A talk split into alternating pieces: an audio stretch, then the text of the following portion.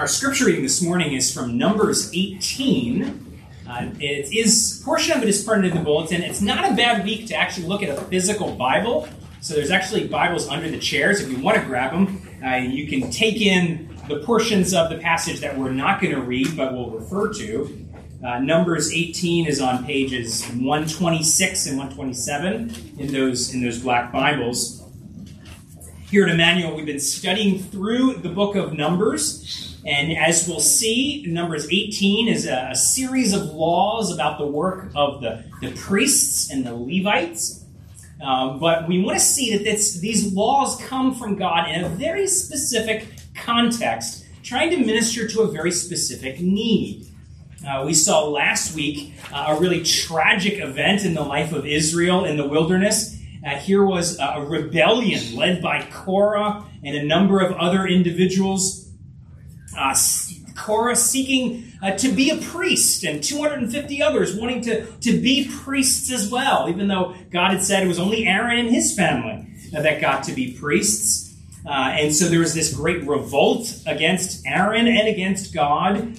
And, and what happens is God demonstrates, twice actually, through great miracles, that sure enough, the priesthood is only for Aaron and his uh, and his family. We read of one of those miraculous demonstrations last week where, where Korah and 250 others lined up before the Lord at the tent of meeting at the tabernacle uh, to do priestly work like they wanted to do. Uh, but fire comes out from heaven, uh, from out from the presence of the Lord, consumes Korah, the 250 others. Only Aaron, the rightful priest, is left standing before uh, the Lord.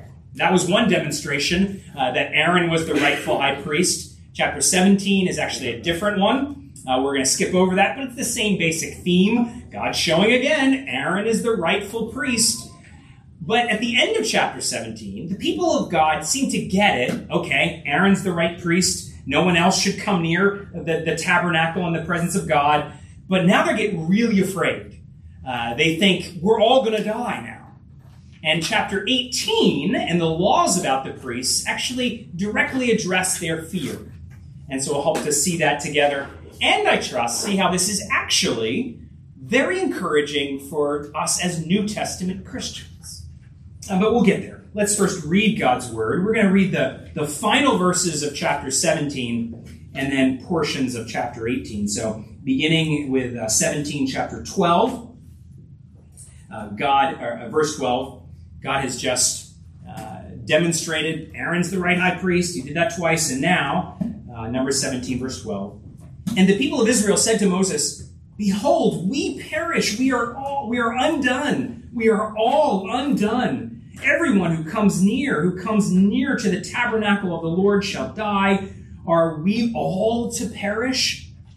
So the Lord said to Aaron, You and your sons and your father's house uh, with you shall bear iniquity connected with the sanctuary. And you and your sons uh, with you shall bear iniquity connected with your priesthood. Uh, and with you uh, bring your brothers also, the tribe of Levi, the tribe of your father, that you that they may join you and minister to you while you and your sons are with you uh, with you are before the tent of the testimony. They shall keep guard over you and over the whole tent, uh, but shall not come near to the vessels of the sanctuary or to the altar, lest they and you die. They shall join you and keep guard over the tent of meeting for all the service of the tent, and no outsider shall come near you. And you shall keep guard over the sanctuary and over the altar, that there may never again be wrath on the people of Israel. And behold, I have taken your brothers, the Levites, from among the people of Israel. They are a gift to you, given to the Lord, uh, to do the service of the tent of meeting. And you and your sons with you shall guard your priesthood for all that concerns the altar and that is within the veil, and you shall serve. I give you your priesthood as a gift, and any outsider who comes near shall be put to death. So we'll just pause there. God has just explained uh, how Aaron and his sons are to do this role uh, of a priest, and the tribe of Levi is to help them. Uh, the rest of the chapter, so the first part is all about the role of the priests and Levites. The rest of the chapter is how God's going to provide for the priests and the Levites. So it begins, for example, with, with verse 8, uh, providing for the priests. I'll read that. Then the Lord spoke to Aaron Behold, I give you charge of the contributions made to me, all the consecrated things of the people of Israel. I have given them to you as a portion, to, to, and to your sons as a perpetual due. And then the rest of the verses of that section, 9 through 20, is describes this provision that God will give to the priests. It's a series of five different types of offerings and contributions that's going to support the priests. Then verses 21 to 32, the final section of the chapter, is describes the provision that goes to the Levites. These are different contributions, and they will go to support the Levites, these assistants to the priests. Uh, I'll read verse 21 just as a summary. To the Levites I have given every tithe in Israel for an inheritance in return for their service that they do, their service in the tent of meeting. Well, let's pray together. Father, this is your word, and we believe what you have said, that your word is a lamp to our feet and a light to our path. We pray that even this morning, through your Spirit, you would shine the light and open our eyes to see. We pray. In Jesus' name, amen. Amen. How many of you remember Highlights Magazine? Did you have that as a kid? Our, our, our, our uh, kid's grandmother has given a subscription to all the little ones as they go along. Highlights magazine, all the, you know, monthly you get in the mail, this magazine for with puzzles and stories. And I tell you my favorite section of Highlights magazine. It's the What's Different section. You remember that? Two pictures on opposite pages, almost identical, but there's some key differences, and your job is to spot what's different. You know, look, the, the girl has green socks over here, but red socks over there. What's, what's different? In many ways, studying and applying the Old Testament uh, is a little bit of playing what's different. Uh, that the job is to put side by side the Old Testament world uh, and the New Testament church world, put them side by side, and notice the striking similarities but also the key differences. Striking similarities. Same God, same sinners uh, in, in need of rescue, same way of salvation, but yet some striking and key differences. Uh, the Old Testament world through types and shadows pointing forward, uh, and the New Testament world not going back to the old, but sh- seeing fulfillment in Christ and living in light of his of his coming. And so it's that ability to spot the, the similarities and also the key differences uh, that allows the, the Old Testament to really be that light to our path and, and not a stumbling block that we trip over. So part of what we're going to do this morning is, is just play that together. Okay, what's different? Uh, as we go along, we'll, we'll stop and say, okay, what's same about these two pictures, and what are the key differences? And I trust, uh, be really encouraged uh, and uh, and uh, by God's word as we do that. So here we are, Numbers 18. Uh, two clear parts to the passage. the first part, all about the role of the Levites and the priests, and the second part about how they're supported. so let's take those one at a time and see see what God has, and along the way, ask what's different and what's similar. So the role. Again, this is in response uh, to this recent rebellion where Korah and others uh, wanted to be priests, wanted to go right up into the holy things there at the tabernacle, wanted to be priests, and God responds by uh, by saying, "Okay, uh, here's what the rightful priests are going to do and the Levites helping them. They're going to do two key things they're going to guard and they're going to bear guilt. There's more that priests do, but for this occasion, this is the, these are the two key things guard and bear guilt. They're going to guard. So, uh, Numbers 18, verse 7. God saying to Aaron, and you and your sons with you shall guard your priesthood for all that concerns the altar and that is within the veil, and you shall serve. Uh, uh, we'll just pause there. So, you and your son shall guard the priesthood and all that concerns the altar and the veil.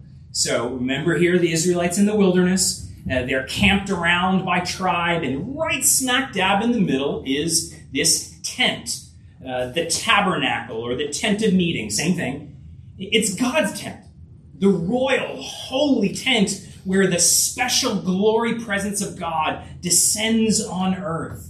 Uh, and because it's God's glory presence, uh, there, there is this danger. God is holy, and so sinners cannot come into his presence lest they die. They just learned that in a really powerful way as, as Korah uh, thought he could just waltz right up.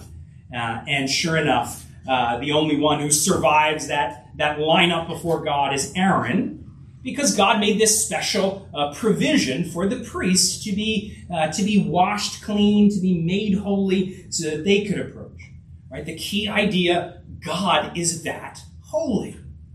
Uh, remember, uh, remember in Isaiah six where Isaiah gets this vision of the heavenly tabernacle, the heavenly throne room, and there even the spotless, pure angels have to cover their faces, right? Because God is that holy. He is that brilliant in his majesty, that sparkling, blinding in his, in his purity. Uh, and so even the angels have to cover their faces in uh, each humility, uh, in modesty, because God is that brilliantly holy. So, yes, as we turn then to uh, the tent on earth in the Old Covenant, where God's glory presence on earth dwells, uh, holy you can't just waltz right up uh, to that holiness. God is that holy, and and we as fallen sinners are that sinful. Uh, and so the average Israelite, like Korah, uh, dare not come up to the holy things, the holy tent or its furniture, lest they die. So what God does is He gives this special job to Aaron and to the priests to serve as guards uh, they're given the job of guarding uh, the holy tent to keep the average Israelite away, lest they die. Uh, the priests kind of serve as an inner ring of defense, uh, and then their, their helpers, the Levites, serve as kind of an outer ring of, of defense, right? Uh, keeping uh, people away from the presence of God, because God is that holy, and the Israelites are that sinful. Okay, we'll push pause, pause there. What's similar? What's different? Um, well, we could maybe start with what's different between the Old Testament world and, and the New Testament church age. We could start with what's different. Today, there is no tabernacle. There is no physical tent or physical holy real estate on earth uh, where God's glory presence dwells and you dare not come onto that real estate lest you die. So don't think like, oh, can't come up to the front or touch the things. Don't touch, you're going to die. No. This isn't holy ground, nor is anywhere else on earth in that way that you see in the Old Testament tabernacle. That's very different now. But don't miss the huge similarities between the two pictures. God is still very much holy, just as holy as he was uh, under the Old Covenant. Right? Sometimes we can kind of get into our heads like, oh yeah, the God of the Old Testament, a little more holy. Same God. Nothing's changed. He's just as holy, and we're just as sinful. So the, the, the danger that's represented here of, of dare not come too close, holy God, sinful people, that is every, every bit as much a danger. Uh, in fact, uh, we face it not on earthly terms, uh, in physical death, it's actually the stakes are even higher uh, because we are called to think about the heavenly tabernacle and, and what happens when we go and stand before God in his heavenly, true home. Uh, think about uh, dying and standing before the Lord, right? Every, every bit as much the same holy God we read of here, and we're still the same types of sinners. Uh, how could we stand in God's presence then? Um, and so it, it's that, that same problem. We're in trouble. We will be kept at a distance for all eternity. Uh, we're consumed like Korah, unless there's a way of rescue. which gets us to the second key job of the priest. So, first, uh, we're given here guard, keep people at a distance. Uh, and then the second is uh, bearing iniquity. Bearing iniquity or sin. Uh, uh, again, here we are in response to Korah's rebellion. Uh, the people are afraid that they're all going to die, and God gives these priests two key jobs to answer that concern. One, guard, keep people away. Two, bear iniquity or bear sin. What's that all about? Well, let's read a couple of verses. So go back to verse 1 of chapter 18. So the Lord said to Aaron and your son, You and your sons and your father's house shall bear iniquity connected with the sanctuary, and you and your sons with you shall bear iniquity connected with your priesthood. Bear iniquity connected with the tabernacle. What's, what's, that, what's that all about? Uh, you get more of an explanation as you go down to verse 3. Uh, here is here is God talking about the Levites who are going to help, um, but not get as close as the priests. They're that outer ring of defense. So they, the Levites, shall keep guard over you, the priests, and over the whole tent, but shall not come near to the vessels of the sanctuary or the altar, lest they and you die. So you get the idea? So here's the Levites. They're supposed to be kept at a distance too. They can't go into the into the tent or touch the altar. Uh, and God here says, uh, if they do go near, uh, then not only are, is that individual going to die, the priest is going to die too. Which uh, connects back to what we looked at last week, because there, uh, there in the in the case of in the case of Korah and the rebellion, you might remember not only is Korah struck down and those with him, uh, but God makes it very clear actually, the whole nation should be wiped out. The whole nation bears guilt because of this invasion of God's holiness. And that's actually why the people are so petrified now. They get it, okay, can't go near the tabernacle, but we're all going to be wiped out. Because if someone ends up touching the holy things that shouldn't, not only are they going to die, but the whole nation's going to die with them, bearing the guilt. But what God is doing here with the priests is He's saying, we're going to protect the nation. Here's how the nation's going to be protected. Uh, if someone gets through that, that guarding uh, and touches the holy things, okay, they'll die for their sins, but the whole nation is not going to bear the guilt. Who's going to bear the guilt in place of the nation? The priest. The priest will die in place of the nation. The nation deserves to die, but the priest will die in their place.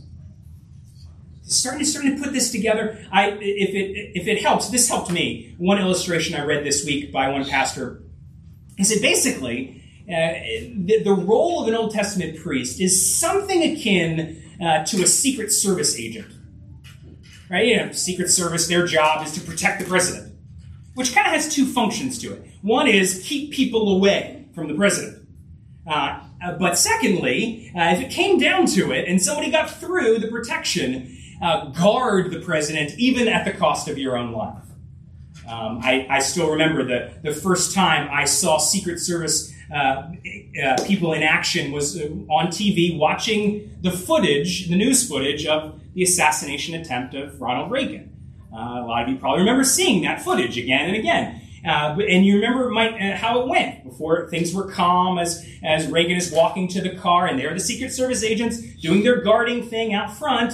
But remember, there's John Hinckley. He, he's able to get through and start firing shots. And, and after the guarding didn't work completely, so then there was the task of protecting the president. And you might remember that there was one agent who was standing between Hinckley and, and Reagan uh, and as shots are, shots are firing, you might remember what he did. Uh, he didn't run out of the way. In fact, he went like this. He, he, he made himself big to protect the president.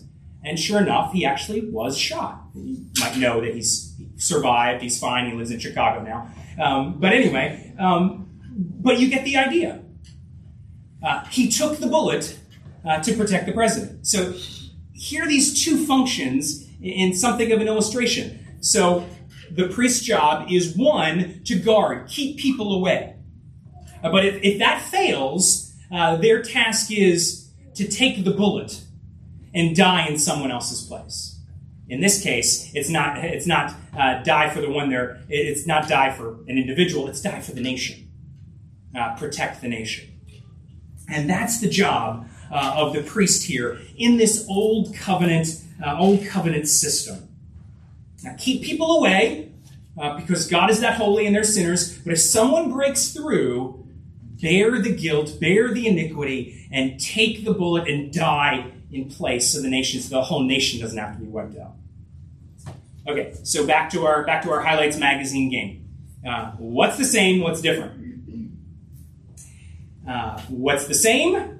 God is still every bit as holy. Uh, we are still every much bit much sinners who deserve death for our sin. Um, but there is this powerful, powerful difference. We don't have Levites and priests today we have something far, far better. What the Levites and priests were just a tiny shadow pointing forward to. We have the Lord Jesus Christ. Think about what Jesus does. He bears iniquity. He bears our sin. He takes the bullet for us. Right? That, that death that, that we would receive, because we deserve it, for our sin, Jesus steps in, steps in front, voluntarily doing his job that he was given but desires to do to die so that we don't have to. There's the job of the great priest, the final priest, Jesus.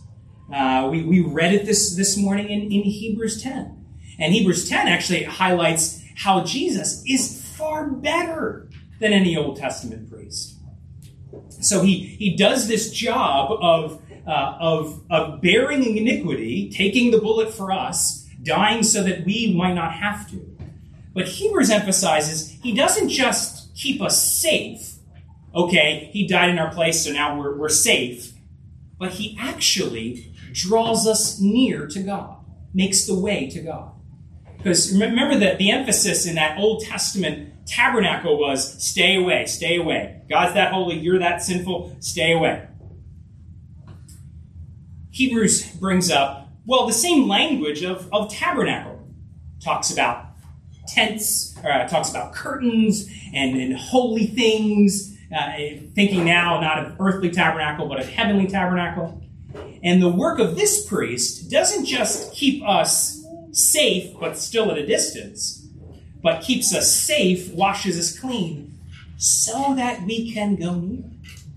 So that we can do exactly what the Israelites were not allowed to do boldly draw near uh, to the Lord Himself. Go right into the throne room of God, right before His presence, uh, so that we can draw near to Him now in prayer, uh, so that we can draw near in worship, and of course, for all eternity, uh, we can not only be, be safe when we die, but we can draw near and dwell with the Lord for all eternity. That's the way that Christ makes through his own death, uh, through his work uh, for us.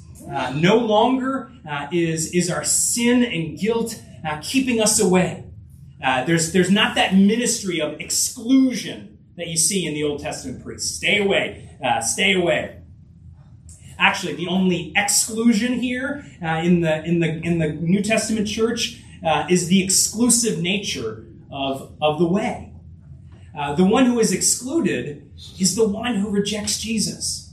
The one uh, who does not uh, who does not uh, believe and trust in the in the only way, right? So if so if you don't trust in the Lord Jesus as as that way, as that Savior, as that that priest who died for you, and that's not what you're clinging to, then you are excluded. You are kept at a distance. Uh, it, it's, it's, it's what we all deserve. Um, but you, you see the good news. You see the offer that's held out freely. God has made a way.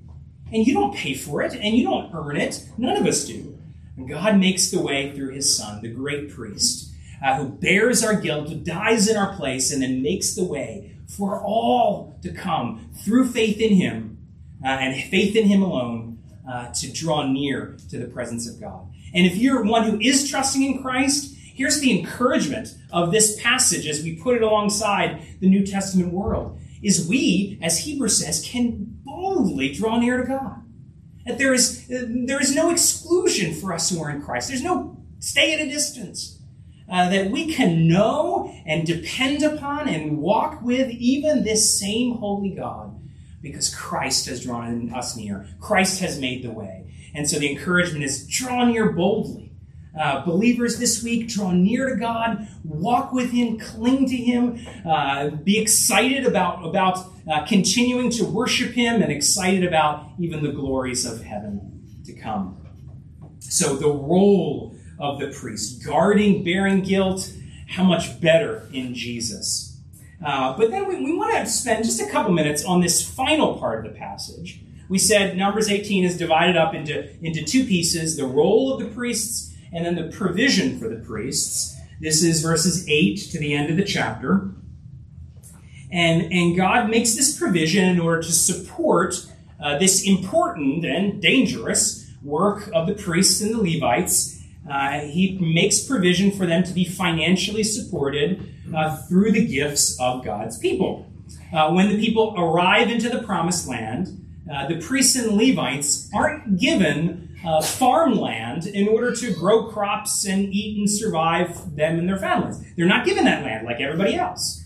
Instead, uh, their, their labor is not to be focused in on farming, it's to be focused in on the work of, of the tabernacle, of caring uh, for that ministry uh, at the tabernacle that they've been given. So, in order to, support them, God makes provision through the gifts of God's people. And that's what you have described in very minute detail. So, verses 8 to 20, that's all the contributions that will go to the priest, to Aaron and to his family. Five different sources portions of grain offerings, sin offerings, and guilt offerings, all of the wave offering, all of the uh, first fruits of the land, the first part of the harvest, that goes to Aaron and to his family. Then there's these so called devoted things, things like some spoils of war and some other things. And then finally, all the contributions which have to do with the firstborn among animals and firstborn among humans. Uh, those contributions go to Aaron and his family as well. So those five different sources uh, are, are to go to support the work of, of the priests and the priests and their family, keep them, keep them going. 21 to 32 uh, gives a, a, a, detailed description of how the Levites will be supported. And this is from a different uh, contribution. It's the, uh, the tithe. Uh, there, we actually get a different tithe in Deuteronomy that's supposed to go to the poor, but this tithe uh, goes to support the priests uh, an annual offering of all one tenth of all the agricultural produce that would go to support the Levites once they get into the land so that they uh, can live and they can continue in their work of service at the tabernacle. Uh, so, support of the priests, support of the Levites. Uh, in each case, it's really emphasized how this support is to be thought of as a gift to the Lord.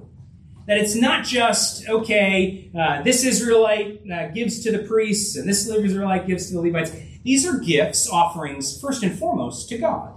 Uh, for example, you catch that in verse 24 uh, of chapter 18. Notice the emphasis.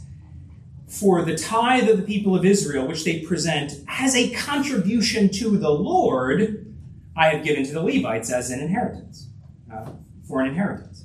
Right? So with the contributions, all of them are to be thought of as gifts to God uh, as a part of their commitment and worship of God that then goes to support the works of the servant, uh, servants of the Lord. An opportunity for God's people to worship God, to acknowledge that all their life and all they have belongs to God. Uh, they, they give these offerings to the Lord uh, first and foremost. Okay, so back to our highlights magazine uh, exercise. Old Testament world, New Testament world, side by side. What's the same? What's different? First, we should emphasize what is radically different as we read here about how priests are supported. In the Old Testament world, you paid uh, to have this priest do his job. And so, this work of guarding uh, and bearing guilt, this work of keeping you safe, you paid for it through your contributions. Uh, the exact opposite now, fulfilled in Christ. Right? Because the fulfillment of the work of the priest is Jesus. And so this, this key work that we so desperately need of, of being guarded and kept safe and, and someone to bear our sin for us, we don't pay for it one penny. There's the good news of the gospel. Uh, we don't pay for it. We can't pay for it. Uh, Christ pays it all. He is the one who is rich but becomes poor in order to save us. Uh, he is the one who lays down his life so that for us, well, though the, the wages of sin is death, the free gift of God is eternal life through Christ Jesus. So the work of this priest, you don't contribute anything to. Uh, and we need to remember uh, that again and again as we think about Jesus and his priestly work. You don't pay for it up front, uh, and you don't pray, pay it back along the way in the Christian life. Nothing you do, whether it's uh, any exercise of, of religious devotion or giving in church, none of that contributes anything uh, to the, the work of the priest, uh, to Jesus and his death for you. He paid it all. For you, it's just a free gift. Praise God for that. We did read this morning in 1 Corinthians uh, 9 how Paul refers back uh, to the support of the Old Testament priests by way of analogy. Not exactly the same, if you notice how Paul looked, but somewhat similar, as Paul is describing those uh, who, who, in their work of the Lord, proclaim the gospel. He's referring to himself as an apostle uh, and a church planter, but you could also think missionary, you could think local pastor. Uh, and he says that those who proclaim the gospel well, there is something of an analogy with those servants of the Lord in the Old Testament. So here's uh, 1 Corinthians 9, 13, and 14. I think it's right there at the top of your page there on page 3. Um, Do you not know that those who are employed in the temple service get their food from the temple? Those who serve at the altar share in the sacrificial offerings. In the same way, the Lord commanded that those who proclaim the gospel should get their living by the gospel. So you see the reference back to, uh, to Numbers 18. Right? Those, those who do their work at the altar, they're the priests. Uh, those who serve at the, uh, at, at, before the Lord. They are sustained, Numbers 18 says, through those offerings that are made to the Lord on that, on that altar. And Paul says, in the same way. Not identical. Uh, now we're not talking about priests, we're talking about preachers, very different, uh, but analogous. He says, ordinarily, that those who proclaim the gospel should make their living through the preaching of the gospel. Uh, that the gifts of God's people to the Lord uh, go to support the work of the gospel around the world and the building of the church around uh, the world. Again, you see the difference. We're not talking about priests. And the priestly work of Christ is free. Uh, but yet we're called as God's people to support the work of the proclamation of the gospel uh, through the giving of offerings, uh, giving and offerings to the Lord. Uh, to the Lord. Remember that emphasis in our in our passage that uh, that the gifts of the old covenant are first and foremost to God right? It's it's a it's not just about paying church bills. We can think it's about uh, acts of, of worship unto unto the Lord. Um, now, if you're if you're looking, speaking of comparing similarities and differences, if you're looking through uh, the New Testament, looking through the equivalent of Numbers 18, if you're looking for a very detailed list of exactly in what situation to give what where and how it all works uh, down to the uh, down to the very uh, the very animal or contribution. If you're looking for that Numbers 18 list in the New Testament, you won't find it. Uh, in the New Testament, you don't get that same kind of minutia about what has to be given when. Uh, instead, as the New Testament talks about giving of God's people, uh, the emphasis uh, is not on, on those, those details, but on actually much more significant things, uh, which is the, the whole of life and the whole of the heart.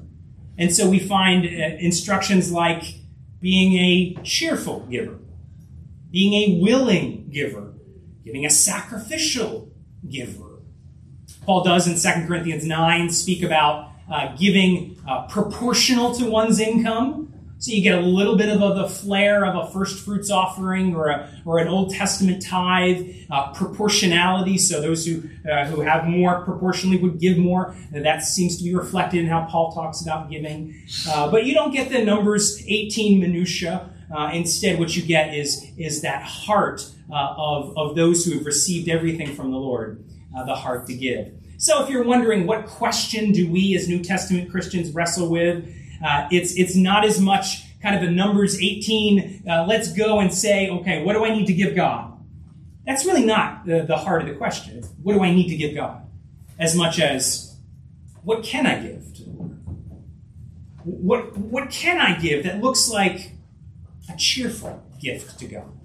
A willing gift, a sacrificial gift, uh, a gift according to what God has given me, and yes, a, a gift to the Lord. That's our primary thought. Not just, okay, I've got to pay the bills, got to pay the missionaries. Uh, but, but how do we, as God's people, give an offering to the Lord? Actually, uh, providentially, uh, the, the, the, session, the elders were just talking about this last week as we had our, our monthly meeting. Uh, we were, as we've been doing, kind of reviewing, okay, what, what kind of had to change over the pandemic and what needs to kind of come back into place. Uh, if you were here all the way back before, uh, you might remember that every Sunday we used to pass offering plates. That was part of how we gave, and and uh, you know, pandemic comes and uh, understandable concerns about getting sick, and we thought, okay, maybe people would feel uncomfortable taking a plate and touching what uh, what you know 20 other people have touched beforehand. So we said, okay, we'll put offering boxes in the back and give our contributions. Made sense then. Uh, it, doesn't seem to have the same concerns about touching plates uh, these days. Uh, so we, we said to ourselves, we should go back to taking the offering in the midst of worship. Uh, bring back the offering plates and passing as a part of giving uh, to the Lord. And our primary thought was uh, this connection of giving to the Lord. Uh, the, the idea being that this is a part of our worship of God. Uh, this is a part of what we're called to be as God's people to, uh, to acknowledge that all we have is from Him and we've received the free gift of, of, of salvation in Jesus. And so we're going we're gonna give unto the Lord in, in worship. So we decided, yeah, we're going to do that again. So we will. Next week we'll start actually. Uh, well, it's a part of worship, pass the, pass the plates. And again, so that it, as God's people, we can begin to think giving to the Lord, the one who has given everything everything to us. And then we'll even uh, respond as we as we used to with the doxology at that point. Right? Praise God from whom all blessings flow. We're just giving God uh, a portion of what He's given to us. So you see how these how the old and new fits together. Yeah, we're looking at the old. It's a, it's a different world. It's a strange world. There's similarities. Same God, same holiness, same sinners, same need of rescue. Uh, but we're seeing how the, the old is different because it was a shadow. And it's gloriously fulfilled in Christ. So do you see your need? Holy God, sinful, uh, sinful you, sinful me? Do you see the provision of God in the priest, Jesus? It's something that you can't pay for, but he did it. The one who was rich became poor, Jesus. Uh, even, even bearing our guilt, even taking the bullet for us, as it were dying on the cross in our place, so that free, undeserved as a gift, we can be cleansed and washed clean through faith and come boldly before the Lord now and for all eternity. And any, any giving to the Lord that we do uh, is just a response. It's a, it's a thanksgiving. It's a, it's a cheerful, willing gift to the one who has given everything to us. And that's good news. Let's pray together. Father, we do pray that you would remind us afresh of, of what you have done through your Son, of the good news of, of the free gift of grace. Uh, Lord, stir up in our hearts faith and trust in Him. Uh, and Lord, we pray that your people would be, uh, would be transformed by that more and more. Uh, and Lord, our worship would be, would be enhanced and encouraged because we have a great God uh, to, to, uh, to focus our hearts upon. We pray in Jesus' name. Amen. Amen.